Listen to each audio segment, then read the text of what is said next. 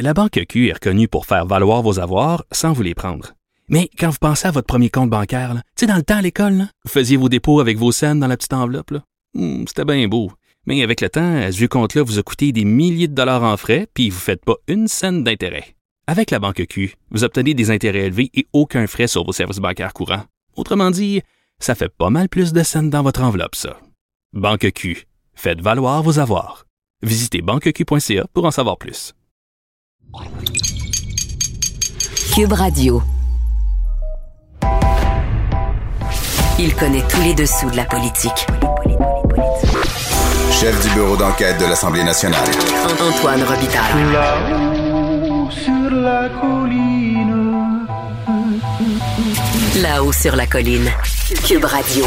Excellent vendredi à tous. Aujourd'hui, à l'émission, on remplit le bulletin de la colline du vendredi avec Sophie Villeneuve et Yasmine Abdel-Fadel, qu'on surnomme désormais les bulletineuses. On met des étoiles dans le cahier d'Émilise Lessard-Terrien et de Lionel Carman. On se demande si Pierre Fitzgibbon a survécu à la bascule et on analyse la question boomerang d'Hélène David. En prime, on célèbre le néologisme de la semaine.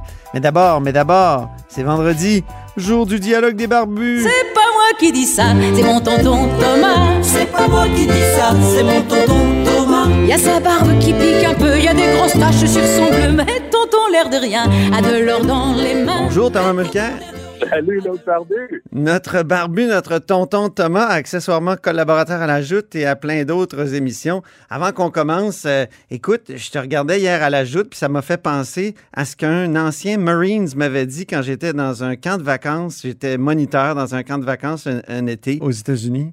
Un ancien Marines qui avait une brosse, il m'avait regardé, il m'avait dit You have to get an haircut. C'est bon ça. C'est bon ça. Oui, c'est vrai. Tout à fait. J'ai une belle coupe longueuil. Euh, et euh, c'est vrai qu'il va falloir que je trouve tôt ou tard une manière, soit juste de sortir ma tondeuse de barbe et, me rendre comme Tom Marine. Mais c'est vrai que j'ai les cheveux à peu près longs comme quand j'avais 18 ans. OK. Écoute, Noël est annulé.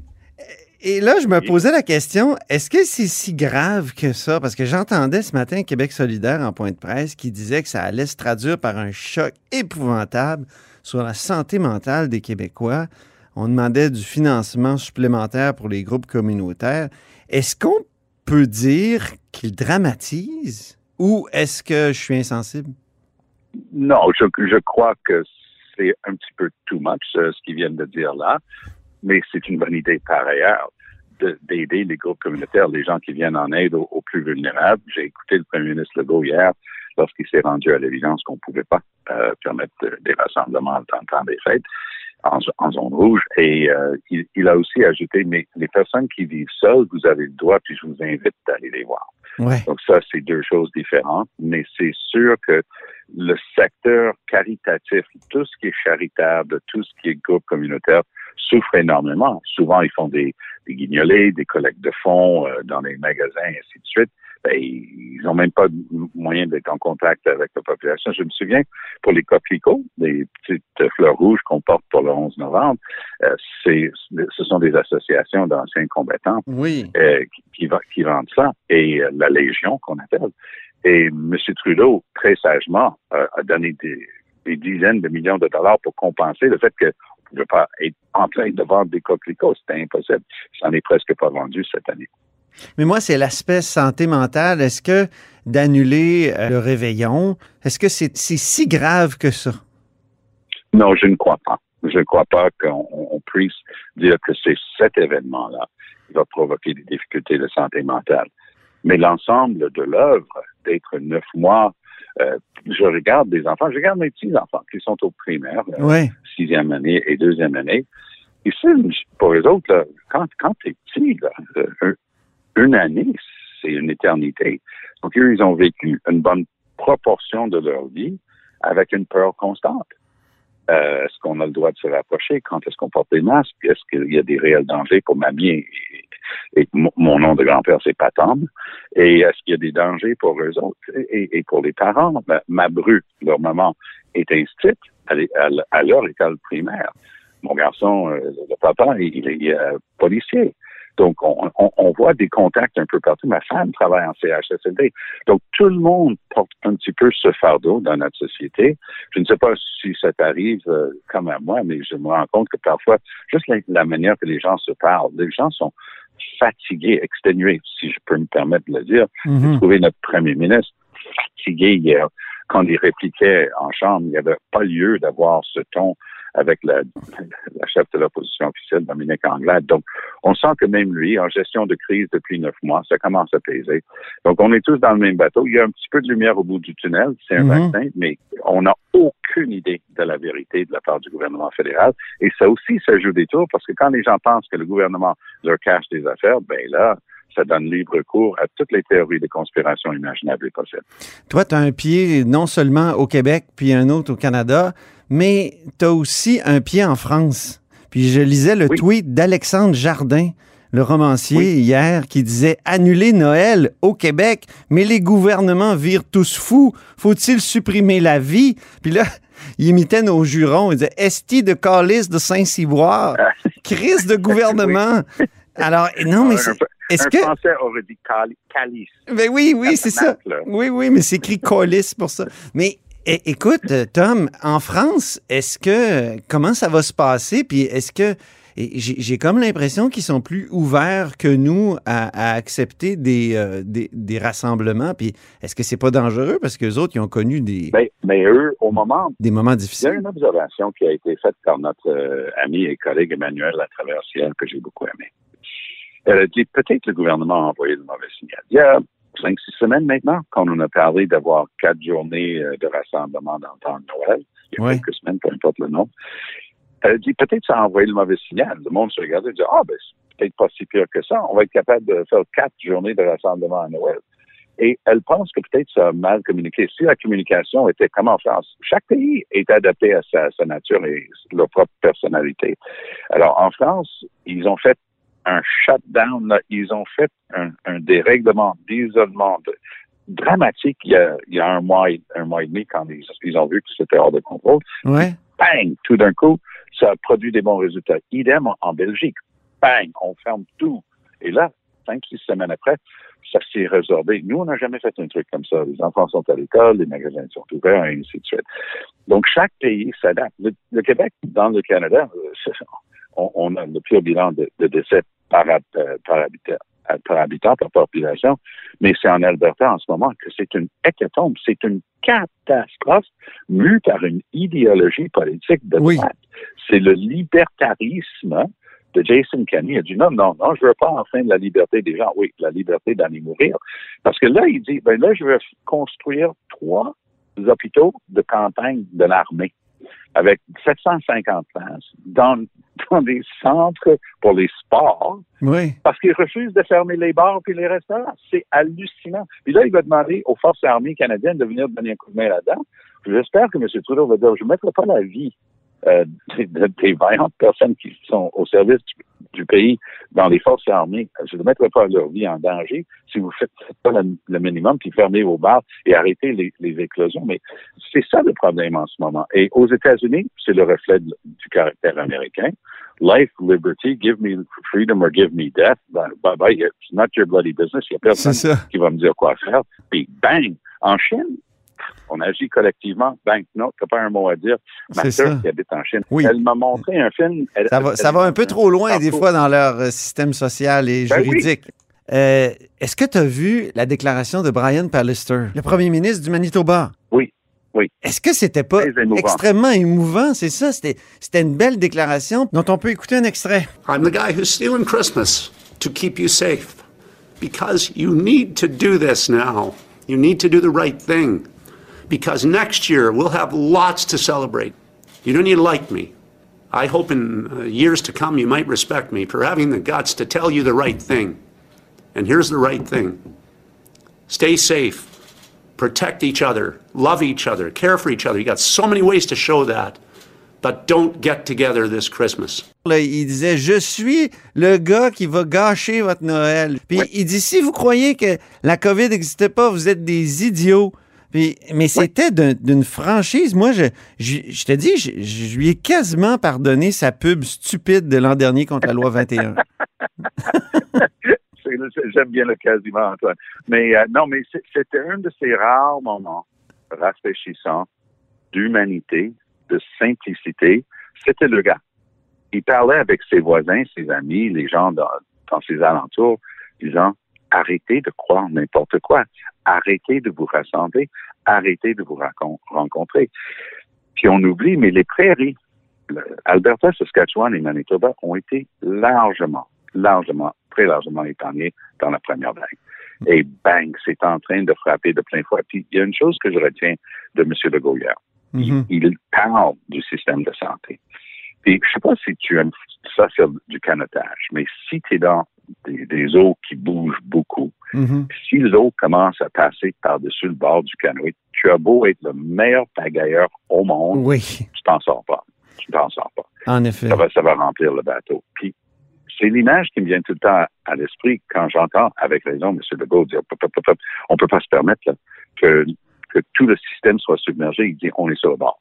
Et euh, j'ai vu un François Legault hier. euh, il, il avait été trop rough en chambre. Il, il était fâché avec lui-même pour l'entrevue qu'il avait donnée au collègue Alec Castonguay, Oui, dans laquelle il a, a- il a affirmé qu'il n'avait fait pas, pas fait de faute dans sa gestion de la crise au début. Alors qu'il fait plein d'autocritique. François Legault. Il, il est toujours en, dans- Ouais, en autocritique. il, il est capable. il n'est pas comme Donald Trump, là, tu sais. il a commencé euh, son mandat en, dis- en- dans une entrevue en disant qu'il avait rabroué ses propres élus récents en leur disant mais restez humble puis boing.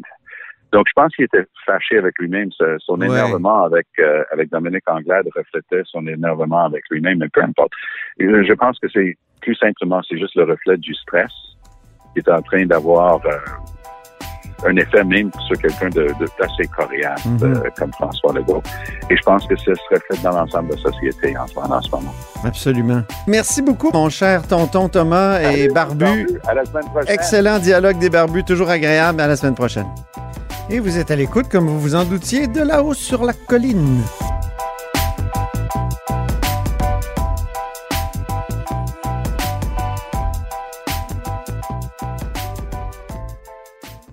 La Banque Q est reconnue pour faire valoir vos avoirs sans vous les prendre. Mais quand vous pensez à votre premier compte bancaire, tu sais, dans le temps à l'école, vous faisiez vos dépôts avec vos scènes dans la petite enveloppe. Hmm, C'était bien beau. Mais avec le temps, à ce compte-là vous a coûté des milliers de dollars en frais, puis vous ne faites pas une scène d'intérêt. Avec la Banque Q, vous obtenez des intérêts élevés et aucun frais sur vos services bancaires courants. Autrement dit, ça fait pas mal plus de scènes dans votre enveloppe, ça. Banque Q. Faites valoir vos avoirs. Visitez banqueq.ca pour en savoir plus. Antoine Robitaille. Le philosophe de la politique. La joute politique ne colle pas sur lui. Il réussit toujours à connaître la vérité. Vous écoutez là-haut sur la colline. Et c'est l'heure des bulletineuses du vendredi. Tous les vendredis, euh, nous remplissons le bulletin de nos élèves de la colline. Et les bulletineuses, c'est deux ex des arcanes politiques. Sophie Villeneuve, qui est en studio, bonjour. Bonjour Antoine. Yasmine Abdel-Fadel, qui est au téléphone, bonjour. Bonjour Antoine. Sophie est présidente d'Article 79, un service de surveillance parlementaire. Et Yasmine est directrice des communications d'une firme de services conseil. Alors, les bulletineuses, aimez-vous votre nouveau surnom? Moi j'aime bien, je trouve ça euh, coquet. Yasmine? Ben, moi, je trouve qu'on fait plus des bulles que des bulletins, mais, euh, mais c'est c'est drôle pareil. C'est très péjoratif sur la colline de dire faire des bulles. Ça veut dire dire n'importe quoi pour passer le temps. Mais en tout cas, on va essayer. On va voir la réaction des auditeurs. Semaine très intensive, justement. C'est une semaine intensive. En termes parlementaires, qu'est-ce que c'est, Sophie, une semaine intensive? Rapidement? En fait, chaque fin de session, donc en décembre et en juin, euh, les parlementaires, plutôt que d'être à l'Assemblée pendant trois jours, ils sont quatre jours. Et l'horaire est extensionné, à savoir qu'on on va plus loin en soirée. Euh, jadis, euh, dans les bonnes années, pour les nostalgiques comme moi, on était là jusqu'à minuit tous les soirs. Maintenant, les, euh, les séances se terminent euh, 21h30, 22h parfois. Euh, mais donc, on étire le, le temps pour venir à, à bout de l'agenda parlementaire. De, donc, oui. les priorités, on étudie les différents projets de loi. C'est pour ça qu'il y a eu une période de questions ce matin. Habituellement, le vendredi, il n'y en a pas. Hein? Exactement. Donc, on est là du mardi au vendredi euh, pendant deux semaines pour essayer de, de venir à bout de tout cet agenda législatif-là. Yasmine, un souvenir cocasse d'une semaine intensive? Ben, on n'en parle pas assez, euh, mais d'habitude, lors des, des deux euh, semaines de session intensive, c'est aussi le moment des parties de Noël des différents caucus. Euh, d'habitude, ça se fait le mercredi. Et d'habitude, on, on le voyait le lendemain, là, les mines de, de lendemain de veille, des députés disparaissent. Mais bon, cette année, euh, on dirait que tout le monde euh, risque d'être en forme jusqu'à la fin de la session parlementaire. Tout le monde est trop en forme ce matin, ça s'engueulait encore. Ah On va commencer par les étoiles dans le cahier, Sophie. Émilise Lessard-Terrien de Québec solidaire euh, a posé une bonne question sur euh, le glyphosate. Oui, exact. En fait, euh, intervenir sur des sujets comme ça qui sont un peu, je ne veux pas dire champ gauche, mais c'est pas des sujets qu'on est habitué de voir à, la période de questions. Puis de forcer un ministre à aller dans un sujet très précis comme ça, d'abord, ça mesure son niveau de connaissance de ses dossiers. C'est une question qui sort un peu, un peu d'un chapeau. Puis, euh, j'ai trouvé que c'était un bon moment, un bon timing d'aller mesurer, d'aller vérifier comment euh, le ministre La Montagne avait acquis une connaissance de ses dossiers, comment il était arrivé. Donc, euh, étoile dans le cahier d'Émilise euh, euh, Lessard-Terrien, qui est, ma foi, une parlementaire à surveiller, je trouve. André Lamontagne aussi n'a pas donné beaucoup de réponses, mais en même temps, c'est pas un, un ministre qui a démérité dans les derniers temps. Non, c'est Hein? un ministre qui, euh, bon, qui avait mal parti son mandat, là, on va se le dire. Euh, on se souviendra de, de- de toute l'histoire, de ce fonctionnaire, bon, euh, euh, qui, avait causé. Louis Robert. Louis Robert, exact. L'agronome. Bien des, des, des relents. Mais on lui a laissé une chance d'apprendre son métier parce que c'est un métier qui s'apprend. C'est pas un métier qui s'apprend à l'école, devenir un politicien, devenir un ministre. C'est un métier qui s'apprend en le faisant. Donc, euh, c'est bien qu'on lui ait laissé cette chance-là. Ça n'a pas été le cas de, de- de tout le monde dans ce gouvernement-là. hein, Surtout les femmes qui ont sauté assez vite. il y, a, il y a beaucoup de femmes qui n'ont pas eu cette chance-là d'apprendre leur métier. Donc, euh, c'est, tu sais, ça donne de bons résultats de laisser le temps. Puis, de laisser le droit à l'erreur aussi. Je pense que personne Ouais. ne peut arriver parfait dans ces fonctions-là. Donc, C'est vrai. euh, le ministre Lamontagne qui a appris. L'étoile dans le cahier de Yasmine pour cette semaine. C'est euh, comme la semaine dernière, euh, je reviens sur euh, Lionel Carmon et sa présence à l'Assemblée nationale. Euh, c'est vraiment très rafraîchissant. Puis aujourd'hui en particulier, il y a eu un échange avec David Birnbaum, qui est euh, le député de Darcy McGee pour le Parti libéral du Québec et porte-parole en matière de santé mentale. Un échange euh, qui était sans flafla, sans artifice. On parlait des vrais enjeux de santé mentale au Québec avec empathie, avec sérieux ça faisait du bien que de voir un, un échange entre adultes, entre les deux députés, euh, des réponses qui étaient franches et, euh, et empathiques. La controverse pas tuable de la semaine, euh, on continue avec euh, Yasmine. Ben, après euh, après la, la grande saga la semaine dernière entre entre la, la ministre Marie-Estrie, ministre responsable des PME et du développement économique régional, et le critique de l'opposition officielle, M. Monsef Déragi, euh, on, on, a eu droit à un jeudi d'Éragi, j'appellerais ça comme ça. Oui. C'est le premier ministre du Québec euh, qui visiblement, euh, il y a encore une dent euh, contre euh, Monsef Déragi. Et on va, on va se le dire, c'est que le député de l'opposition officielle est particulièrement efficace. Il est efficace en chambre, il est efficace dans les médias, il est efficace en, sur les médias sociaux. Et ça, ça semble avoir euh, euh, retenu l'attention du gouvernement qui, qui, à qui ça dérange finalement toutes ces critiques que euh, le député euh, Monsef Déragi euh, sur les PME, hein? oui. Mais en même temps, il s'est comme accoquiné avec un groupe d'entrepreneurs, entrepreneurs en action, qui remettent en question, mais pas de manière euh, légère. Là. Ils vont jusque devant les tribunaux euh, pour euh, remettre en question donc les, les, les mesures sanitaires. Oui, mais il faut comprendre que euh, Monsef Déragi a tenu un qu'on appelle un Facebook Live, euh, finalement avec euh, un groupe d'entrepreneurs et que ceci, ce, ce groupe, finalement, euh, ont, ont, fait appel aux tribunaux suite euh, une semaine après ce Facebook Live. Donc, il n'y a pas de, de, de, de réelle cause à effet. Mhm. Euh, moi, je pense que c'est plutôt... moi, je mets ça sous, sous le dos du stress. Euh, euh, Monsieur Legault allait annoncer quelques heures plus tard une, une mauvaise nouvelle pour les Québécois, comme quoi il y aura une annulation des festivités de Noël, des rassemblements. Et euh, donc, c'était pas une très bonne journée pour lui. Puis évidemment, euh, l'efficacité de, de, de Monsef Beragi a, lui a attiré les foudres du gouvernement. Puis euh, Mhm. c'est correct aussi. Sophie, il y a un ministre qui a eu le droit à la bascule mercredi. oui, ça a été la fête de, de, de, Pierre Fitzgibbon, le ministre de l'Économie.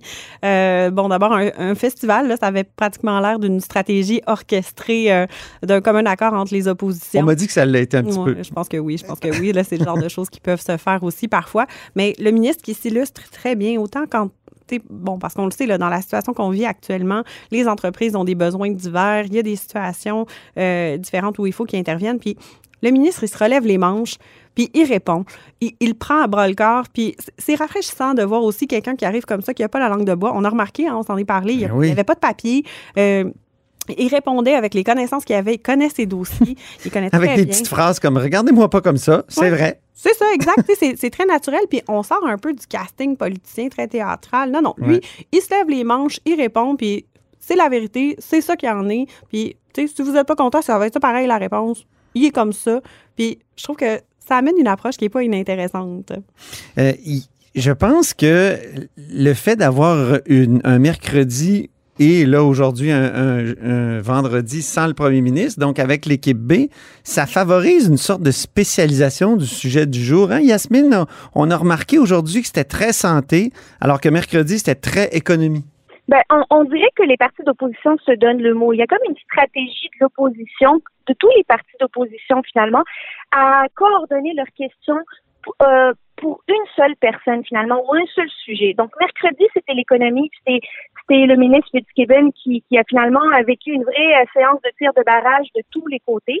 Aujourd'hui c'était Lionel Carman qui a pris finalement euh, qui, qui, qui a dû répondre à la plupart des questions qui étaient posées en chambre parce que ça portait sur euh, sur la santé. Mais pour revenir à, à M. Fitzgibbon mercredi, là, je, je dois dire qu'il est resté très calme. On contrôle de son message. Oui. On le sentait que. Puis c'est sa principale force finalement, son, son naturel, sa connaissance du dossier, de ses dossiers finalement. Et il l'a démontré. Il semblait pas particulièrement ébranlé euh, de, de- des, des différentes questions et de ce tir de barrage là. Il est resté en contrôle, puis c'est normal qu'il puisse y avoir des Mhm. lacunes dans certains dossiers. Puis Euh, le plus important, c'est de ne pas Je trouve que les questions étaient aussi très pertinentes. Bien C'était sur l'aide aux entreprises, c'était sur Element AI, une entreprise d'intelligence artificielle qui a été vendue à des Américains et, et qui était vraiment grassement subventionnée pour une compagnie qui n'avait pas de produit, qui n'avait pas de plan d'affaires, vraiment. Ouais. Donc, euh, il y, a- il y a eu vraiment de, de- de très bonnes questions, n'est-ce pas, Sophie? Oui, puis Element AI, il faut se rappeler que sous le gouvernement précédent, l'intelligence artificielle a été au, au cœur des différentes stratégies économiques. Moi, je me souviens, j'ai- eu la chance de participer à une mission économique Mhm. euh, en Israël avec le premier ministre Ah oui. Couillard euh, en 2017. Et l'intelligence artificielle était au cœur de toutes les discussions. Ça fait partie aussi, Element AI, de, de toute cette stratégie-là. Mais le message qui est envoyé clairement, au- puis je trouve que c'est très, très bien, c'est on a beau croire au domaine d'activité, au secteur d'activité dans lequel vous intervenez, mais si vous fournissez pas la contrepartie, la reddition de compte qui est nécessaire quand le gouvernement vous subventionne, ben, on va arrêter de vous aider tout simplement. Oui, mais des fois, dans un secteur d'activité, on est comme face à notre mécanicien. S'il nous dit euh, qu'il y a deux, trois choses à réparer dans l'auto, on, le est là, ah, bah OK, correct, on le croit. Donc là, on dirait que la, la, la, la ballonne a pété Oui, la ballonne de l'intelligence artificielle aussi. Oui, puis en fait, on a été capable, on a été à même d'aller voir qu'est-ce qui se faisait réellement. L'expertise aussi gouvernementale, c'est important de la développer Mhm. pour justement pas qu'on se retrouve comme un peu chez le mécanicien à croire tout ce qu'on nous dit. Exactement. Yasmine, sur l'intelligence artificielle? Ben, en fait, moi, je pense que Element AI en, en soi n'est pas le fleuron, finalement. C'est plutôt le secteur économique qui est névralgique pour le Québec, pour l'avenir de notre développement économique. Et euh, ce qui est triste, c'est de perdre autant de propriété intellectuelle. Ouais. C'est pas tant Element AI la problématique, mais c'est la perte de, de, de brevets, de talents euh, qui sont 83 brevets, ben oui.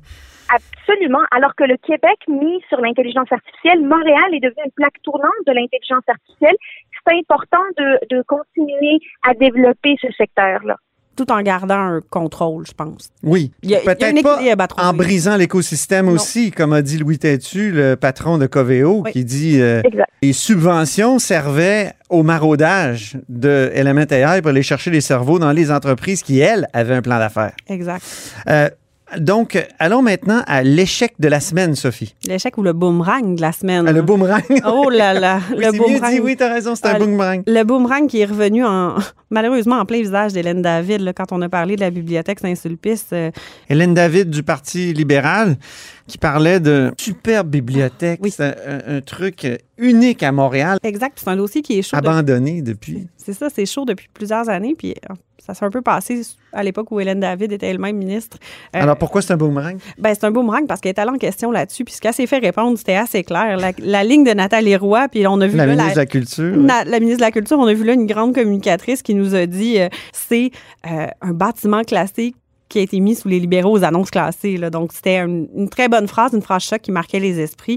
Donc, euh, le boomerang en plein visage d'Hélène David. Oui. Yasmine, la bonne élève cachée de la semaine. Oui, euh, la bonne élève de la semaine est contre, sans contredit pour moi Sonia Lebel, qui est présidente du Conseil du Trésor. Euh, on la reconnaît euh, comme, comme une élève studieuse, comme une élève rigoureuse. D'ailleurs, euh, c'est ces objectifs-là qui ont permis finalement sa promotion à titre de présidente du Conseil du Trésor. Elle a répondu cette à une question euh, cette semaine euh, provenant de la députée de Verdun, Isabelle Melançon, concernant les négociations de conventions collectives avec les enseignantes. Et je trouve que sa réponse euh, était, était tout à tout à son image finalement, euh, en train d'empathie, mais très sérieuse et ferme. Donc, euh, elle, elle était ferme sur le refus de négocier sur la place publique, mais ça ne l'a pas empêché de reconnaître l'importance de la profession euh, d'enseignante et de prendre euh, en ligne de compte le fait que la plupart des enseignants sont des femmes et qu'il y a une réalité à, à tenir euh, en compte euh, dans les euh, dans les négociations. Elle est même- là-dessus? Elle est même venue un peu à la rescousse de Jean-François Roberge et je pense que dans quelques mois, quand les négos se concluront, Oh. euh, le ministre Roberge aura une fière chandelle à devoir à sa collègue du OK, je pensais que tu allais dire qu'elle allait le remplacer. Ah non, Non. j'irai pas jusqu'à sortir ma boule de cristal à ce moment-ci, mais qui sait? À suivre. Puisque tu as le micro, parle-nous donc du néologisme de la semaine. Oui, l'expression euh, fort colorée de Marois Risky qui nous a parlé. La de- députée de Saint-Laurent, de- libérale. Oui, député libéral de Saint-Laurent, critique euh, en matière de- de- d'éducation, euh, qui nous a parlé du ministre Roberge en lui mentionnant qu'il était ventrilo-sceptique. Alors, Ah, que- ventilo. Ventilo, pardon. Oui. Ventilo-sceptique. Alors, qu'est-ce que qu'est-ce qu'elle voulait dire par là? Bon, il y a des semaines et des semaines que le- les oppositions reviennent sur la question de la ventilation dans les écoles et de toute la problématique de, par rapport au virus de, la COVID qui peut se transmettre par les microparticules. Donc, on le sait, on n'a pas des écoles qui sont, euh, qui sont neuves, qui sont jeunes. On a des écoles euh, qui sont mal ventilées parfois. Et le ministre euh, refuse de céder par rapport à ça. On a l'impression de rejouer dans le film du masque au printemps. Là, on a l'impression qu'on est dans le, le même genre de séquence où on nie le, l'importance du masque pour éviter la transmission, mais là, on nie l'importance de la bonne ventilation. Donc, ce- ce- cette expression-là, ventilo-sceptique, était très colorée cette semaine. Ça donnait euh, de la couleur à la période de questions. Yasmine, l'expression du mois maintenant? L'expression du mois est sans contredit le contrat moral. Oui. Le contrat moral qui est visiblement un contrat d'adhésion pour lequel une des parties n'a jamais pu négocier, la partie étant la population. Oui. C'était finalement un contrat où on pouvait pas euh, on pouvait pas négocier nos clauses et finalement qui nous a été retiré. Et euh, tant qu'à moi, c'est tant mieux. C'était la décision responsable à prendre. Euh, je pense que c'est tout à l'honneur de, de M. Legault d'avoir reconnu qu'on s'est précipité à proposer quatre jours pour ensuite deux jours. Euh, la bonne euh, la bonne décision à prendre, c'était d'annuler euh, ces rassemblements-là pour euh, préserver le mois de janvier.